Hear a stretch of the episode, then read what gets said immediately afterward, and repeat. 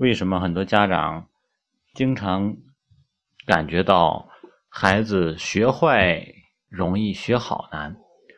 嗯，或者说有的孩子为什么只学坏的，不学好的？嗯，这个是有很多的出发点，有很多的原因的。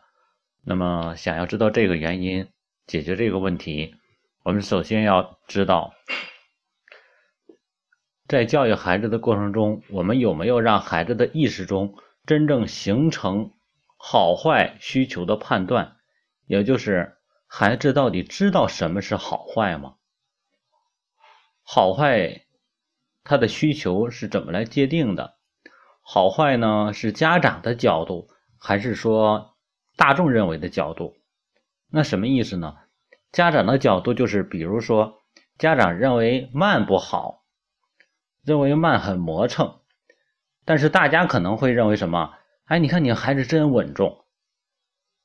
所以说，当这种问题出现的时候，这就不是孩子的问题，而是家长的视角的狭窄化导致的。所以说，很多家长不断的、不断的想调整自己的孩子。当他慢了的时候呢，家长会说什么？你能不能快一点？当快了之后，他又说你能不能稳重一点？当他稳重，就说你能不能有效率一点？当他效率高了，就说，嗯，你能不能听话一点？啊，所以说翻来覆去，最终来说是什么？家长自己没有自己准确的标准或者长远的计划，也就是我们经常说。家长教育孩子是想起一波算一波，所以说最后孩子发现我啥也不带动了，因为我变了之后还会再变，索性干脆我不变，在这一个问题上妈妈解决不了的时候，他就不会找我其他的问题了。所以说这就是培养孩子到最后很多孩子不愿意听家长话，哎，说你什么你怎么都不动呢？这个主要的原因哦。然后呢，有的家长他可能没有这方面的情况，他也有自己的想法。也有自己的目标，他也看到了孩子存在的一些状况，可能是需要去调整的。但是孩子还是不按他想象的去做，他明确的表示了，但是孩子还是不按这个去做。比如说，曾经有的家长就跟我说：“他说我特别希望我们孩子像别的孩子一样有礼貌，然后呢，我现在天天见到楼上楼下的邻居，所有的同事，我们都特别主动跟他们打招呼。”但是我孩子好像没有变化呢，为什么我这么做了他没有做呢？啊，我现在天天在我们孩子面前可大方的了啊，我觉得我把所有的东西我都愿意给别人，但是为什么我们孩子还是那么小气呢？这就涉及到另外一个问题，就是家长你是在教孩子做事儿，展示给孩子，还是在教孩子做做？做做是什么意思？就是为了让孩子学习。而做给孩子看的，所以说很多家长最终来说不是在教孩子做事情，而是在教孩子如何去欺骗别人或者如何去敷衍，因为家长就是这样做的，这就叫言传身教哦。所以说家长往往容易低估孩子的智慧，认为孩子什么也不懂，然后在一些事情的时候又容易高估孩子的智慧。其实你没说明白，孩子真的不懂。所以说，家长不要想着怎么去欺骗孩子。再一个就是，当孩子真正做事情的时候，他不去学好的，或者只去有一些习惯不好的养成，那或者一些不好的事情的养成，你要看孩子是真的有能力做到吗？很多时候，孩子可能知道他想要做什么，或者知道他需要做什么。但是他做不到，所以说，如果孩子是有这种能力，但是不去做，那是他的意识问题，哦，或者说是他不想去做，这属于他个人意识的问题。但是还有些孩子是做不到，那就是孩子能力的问题，需要把这两个分清。所以说，我们做家长不能眉毛胡子一把抓，同样的状况，我们用。同样的方式来去做，最终结果可能是错误的，因为什么因素是不同的，所以说成因不同，最终结果也会不同。所以，针对孩子来说，为什么说很多的孩子学好的不容易，学坏的特别容易？培养了他很长时间的好习惯，看到一个同伴、一个同学、一个朋友那样去做，他立刻就变坏了。这是为什么呢？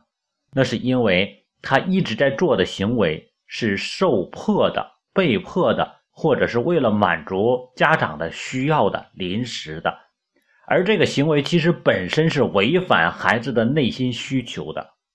比如说，当孩子没有感觉到学习能够带来快乐的时候，他每天在用功学习。很多家长说啊，我们孩子现在学习成绩可好的了，学习我根本不用愁哦，回家之后他就能去写作业。但是他没有在其中获得快乐的时候，他的这些行为都是什么？靠他的意识去约束的。一旦他的意识松懈了，或者他发现了另外一个可以逃避的方法，他立刻就转而。改变了，所以说，只有完全符合自己内在需求的这种动力、这种行为，才是我们说那句话叫做“不用扬鞭自奋蹄，不需外在的监督”。所以说，曾经有人问老和尚说：“当你独处的时候，你会吃肉吗？”啊，你看你在吃素是吧？你在修行，那如果没人在的时候，你会吃肉吗？哦，然后这个老和尚就说了一句话，他说：“那就看。”当你开车系安全带的时候，你是为了防止罚款，为了交通法规，还是为了自己的安全？啊，你看都在去系，对吧？所以说同样都是吃素，哦，那你看你是为了什么？所以有些为了倡导，有些是为了需求，为了满足自己啊。你看我是吃素的，你看我是素食主义者，你看我是有修行的。于是他在吃素的时候，你发现。当别人不注意的时候，偶尔他会破戒，为什么？因为他是为了表现给别人看的。如果你是真正自己意识到了、感觉到了，我不需要吃那些肉食的话，你这种吃素，你就不需要任何的监督。所以说，孩子的学习也是一样的。如果孩子是为了应付家长，是表现给家长看的，是家长的需求压力下让孩子来用心学习，学习好。那么，一旦你的压力不足了，或者有其他的外在因素干扰了，孩子立刻会转而放弃既有的习惯。这就是因为什么？他本身内在需求和外在行为没有达到统一。所以说，一定要让孩子真正的发现到学习的快乐。孩子为什么能够学坏那么？那么容易，是因为他觉得那些是很轻松的。那么学好难道不轻松吗？可以很轻松，只要家长找到学习就是不是学习，而是获得好的习惯这方面背后能给他带来的益处，让孩子获得了认同、信念上的接受、价值观上的一致，那么就不需要家长始终再去督促、监督、执行了，孩子会自动自发的去做。比如说效率。当孩子真正想做很多事情的时候，他的效率自然就会提高。当孩子认为不需要的时候，再催促他，永远也都是浮表的东西。所以说，你可能用了很大的功夫，百分之百的功夫，让孩子好不容易爬到了半山腰，他能瞬间就滑到谷底。这就是很多家长做的功效不高的原因之一。